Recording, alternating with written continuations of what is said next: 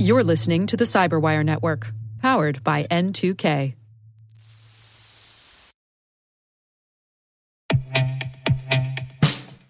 And now, a message from Cyberbit. Mastering cybersecurity is like mastering a sport. You build muscle memory through rigorous practice, then you train as a team to foster cohesion while operating under pressure. Like athletes, cybersecurity professionals thrive on hands-on simulation. But traditional courses, certifications, and open-source labs won't build you a winning team. You need Cyberbit. Cyberbit offers a hyper-realistic simulation environment for your S O C, I R, and C-suite to refine your skills, all using the market-leading SIMs, E D Rs, firewalls, and W A Fs they use every day. Cyberbit is offering Cyberwire listeners a free live-fire exercise. Sign up your team now at cyberbit.com slash cyberwire.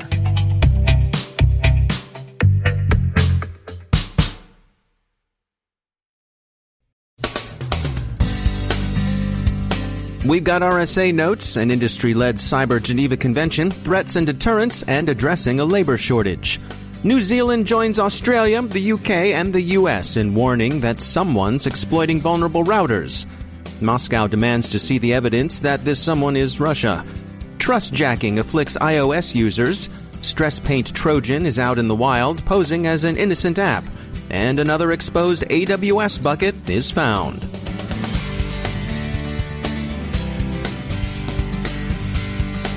Coming to you from San Francisco, I'm Dave Bittner with your Cyberwire summary for Thursday, April nineteenth, twenty eighteen. We start off with some quick reflections on what we're hearing around R S A. The Microsoft-led initiative in which thirty-four companies signed an undertaking not to engage in offensive cyber operations hasn't, for all of its good intentions, received uniformly positive reviews. The agreement was featured on the conference's opening day. Some observers think it resembles other large-scale resolutions and legislation in that it fails to make necessary distinctions and fails to do justice to the complexity of computer network operations. So, an expression of good intentions and a desire to reduce tensions, but perhaps not ultimately something that will have much effect. One such complexity involves the familiar problem of dual use. Some security legislation and international cyber non-proliferation agreements, Wassenaar prominent among them, have come under criticism for the possibility that they might unintentionally criminalize legitimate vulnerability research, for example, or, to take the obvious analogy with the Geneva Conventions seriously, who might count as protected persons? Are there any forbidden targets? Other issues raised concern the undertaking's lack of teeth, it is, after all, a voluntary avowal of intentions, and the signatory's lack of involvement in delivering offensive cyber capabilities to governments. Early in the conference, U S Secretary of Homeland Security Nielsen, while expressing hope that nations would evolve some sensible norms to restrain them in cyberspace, made it clear that the U S had offensive cyber capabilities and would be willing to use them in response to an attack. In a conversation this morning, the Chertoff Group's Adam Isles characterized Secretary Nielsen's speech as the administration's way of laying down a marker that consequences would be imposed on nations who conduct cyber attacks against the U S. Yesterday, European Commission Vice President Andrus Ansip described the real and current threat of nation-state cyber attacks with the hard-won, disillusioned clarity an Estonian official usually brings to the matter.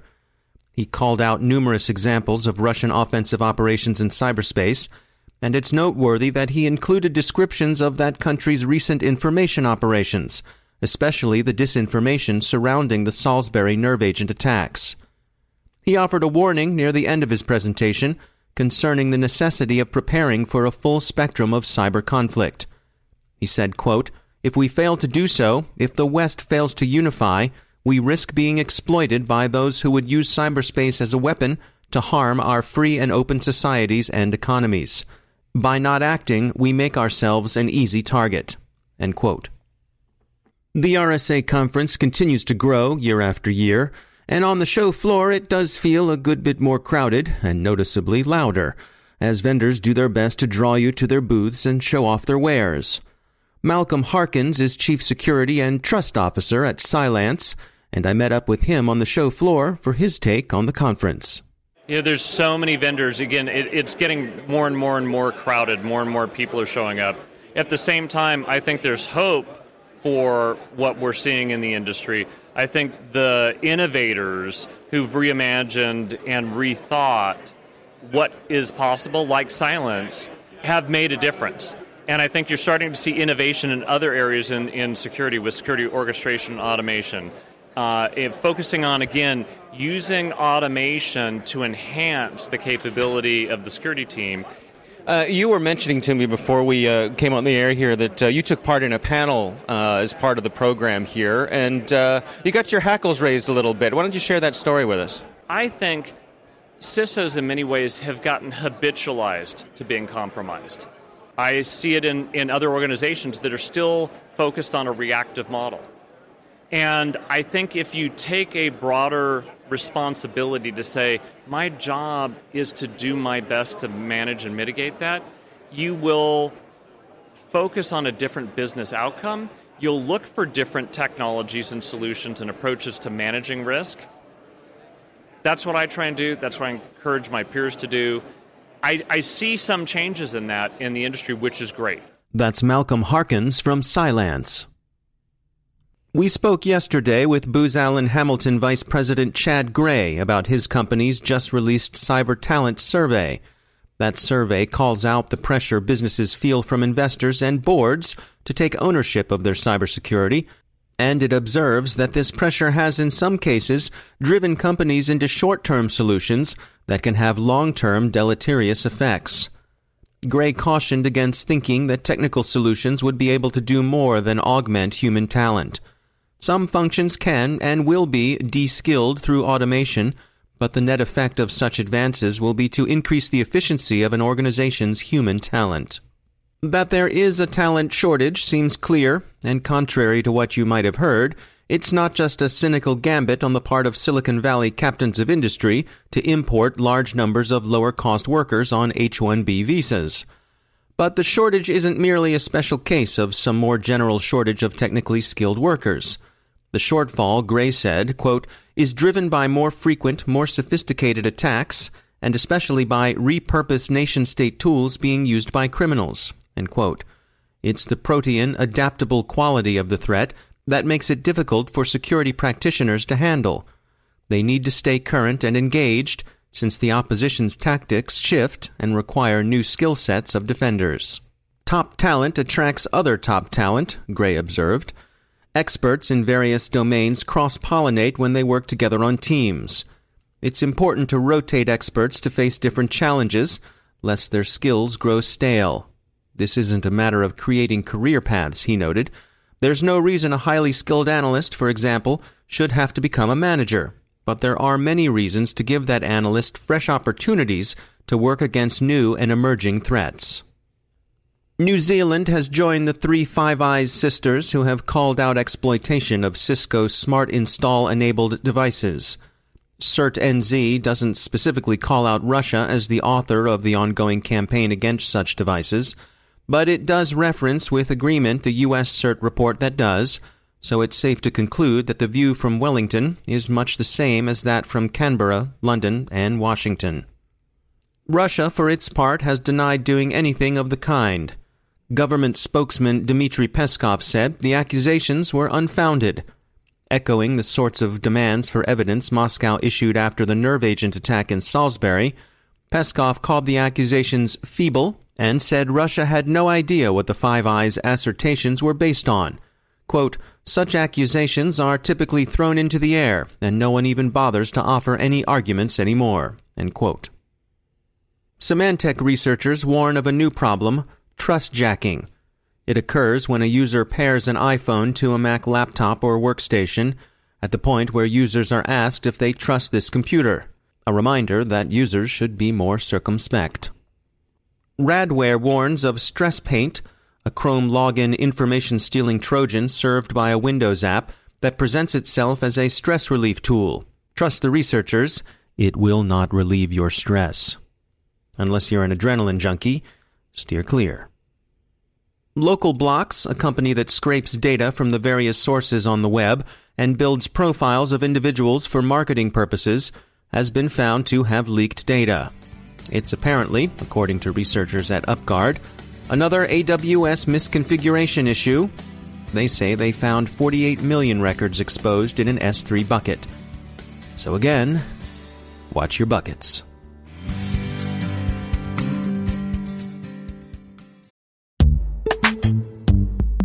Every day, your I A M tech debt grows. Your multi-generational services struggle to work together. Building an identity fabric can fix this.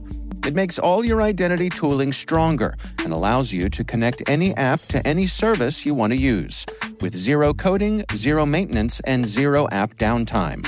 Strata's identity orchestration platform separates the identity logic from your applications, so you can optimize existing I A M tools and manage them in a single control plane. Now, every vendor, standard, and architecture work together.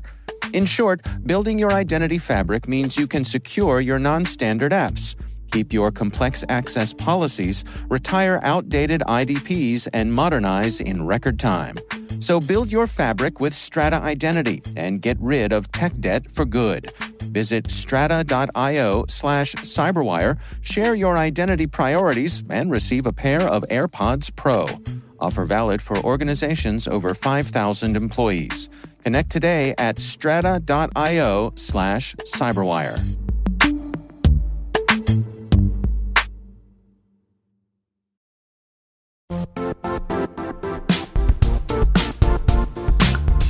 The I T world used to be simpler. You only had to secure and manage environments that you controlled. Then came new technologies and new ways to work. Now, employees, apps, and networks are everywhere. This means poor visibility, security gaps, and added risk. That's why Cloudflare created the first-ever connectivity cloud. Visit cloudflare dot com to protect your business everywhere you do business.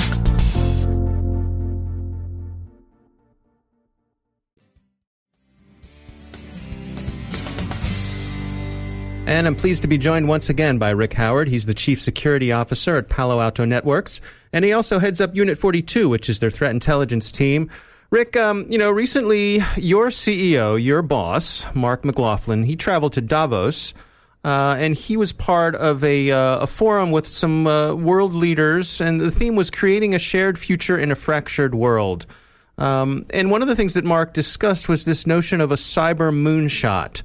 And I think this is a pretty compelling metaphor here. Can you take us uh, through what, what what was Mark getting at with this? Yeah, I, I love the idea of a cyber moonshot. Whenever somebody brings it up, you can't help but be inspired by it. It stems from a speech by President Kennedy that he gave back at Rice University back in the early sixties. And so let me read the snippet that really gets me every time I get it. Here it is. This is President Kennedy talking now. It says, "We choose to go to the moon in this decade and do the other things. Not because they are easy, but because they are hard, because that goal will serve to organize and measure the best of our energies and skills, because that challenge is one that we are willing to accept, one we are unwilling to postpone, and one which we intend to win." Goosebumps. I get goosebumps every time I hear that. I really wish we had more world leaders that talk like that. So, but if you substitute, make the internet safe in place of, you know, go to the moon in that speech, we have a vision statement that I can get behind. We choose to make the internet safe and do the other things, not because they are easy, but because they are hard. So a cyber moonshot is essentially this. In ten years, if we're going to make the internet safe, not just safer, not incrementally safer, but safe, what would you have to do? The reason that a cyber moonshot is important to talk about is it gets us out of our heads about what we think is possible. Like you said, when Kennedy made his speech, NASA had no idea how to get a man to the moon and back safely. But by setting the aiming stick so far out in front of what we thought we could do, he didn't let the naysayers backbite him by pointing out all the reasons this could not be done. He just said, this is what we're going to do. Go figure it out. All right. So the purpose of a cyber moonshot, at least at the beginning, is to decide what we need to do in order to make the internet safe. Again, not incrementally safer, but safe. So this is an open question. Uh, we don't have a full list yet. My gut tells me there's probably seven to ten very large things that we will probably need to do in order to su- uh, successfully navigate a cyber moonshot. All right. Well, you know? give me give me a couple. What's what are some of the top things you think we can do? All right. So, yeah, I've been thinking about this, and, and there's probably way more, and I'd love to hear what the audience has to think about this. But here's my first one, okay? Uh, international digital identity, okay? This is the ability to uniquely identify a user or a system or an application, and it's non-reputable, kind of like a passport, only digital. Okay, this implies not only would governments have to deploy this technology, they would have to make it available to everybody in their country for free and build services for making, maintaining, and replacing them, essentially the administration of the program. Uh, the international digital I D would be used for all official transactions uh, that the government sanctions, okay, like voting and paying taxes and other things. Uh, commercial organizations could opt in, but it would make sense for banking and legal services and other monetary services to use this I D for all transactions. And and be, um, before the privacy naysayers kick in and decry how this is not possible, mm-hmm. or as one of my heroes, Salim Ismail, would say, the immune system kicks in and says, you can't do this because it might change the status quo. Let me just say that you wouldn't have to use the digital I D for all transactions, just the official ones. You can still operate anonymously in your online butterfly quilting circle, as I know you do, David, all right? Gosh, okay, you know me so well, Rick. And if you want to do that anonymously, that is still fine to do, okay? All right. But if you want to, if you want to make an official online transaction, you're going to have to use your digital I D. What else? Give us another one. All right, here's my number two then, okay?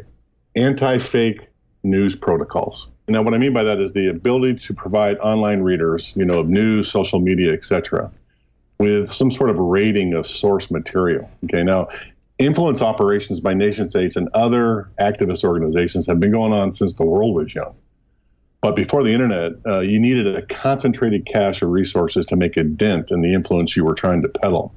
With the internet and social media today, it is possible to conduct successful influence operations with very little resources and without fear of any consequence if you get discovered. So in my cyber moonshot, I would like to see everything I read online with a tag uh, that says who the author is, see the you know, bullet number one, okay, some kind of rating about how true the particular post is, and a rating of how true the source's other postings are, all right, and a tag that says this is an opinion piece like I think so-and-so, or a journalism piece, just the facts, sir, or a combination, this thing happened and here's what I think about it, all right?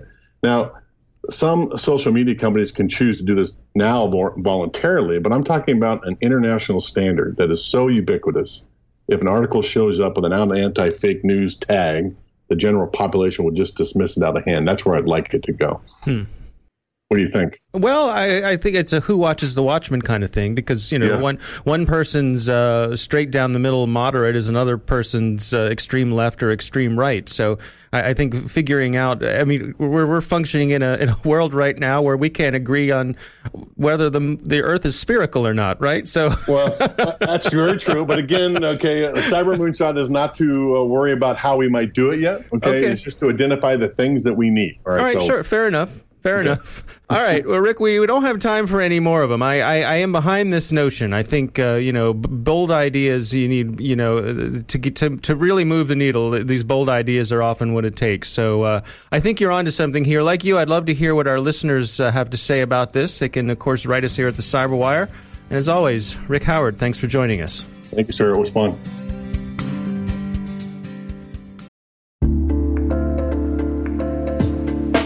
Are lengthy security reviews pulling attention away from your security program?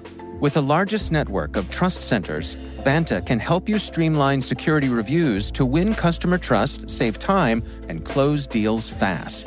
Proactively demonstrate security by showcasing key resources like your S O C two or I S O twenty-seven thousand one and provide real-time evidence for passing controls.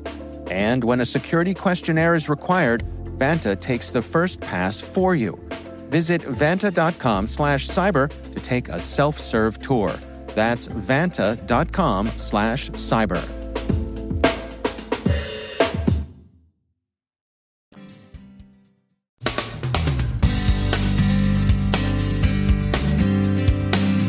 And that's the Cyberwire.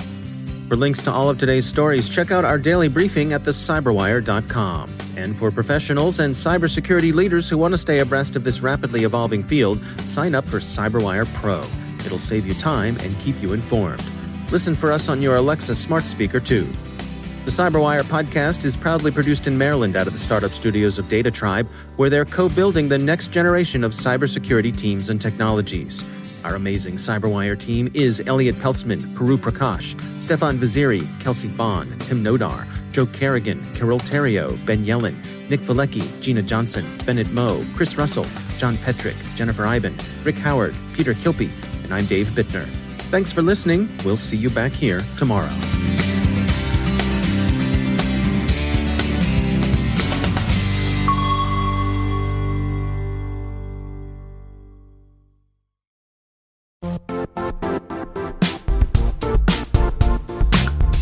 And now, a word from our sponsor, Zscaler, the leader in cloud security. Cyber attackers are using A I in creative ways to compromise users and breach organizations. In a security landscape where you must fight A I with A I, the best A I protection comes from having the best data. Zscaler has extended its Zero Trust architecture with powerful A I engines that are trained and tuned by five hundred trillion daily signals. Learn more about Zscaler Zero Trust plus A I to prevent ransomware and A I attacks. Experience your world secured. Visit zscaler dot com slash zero trust A I.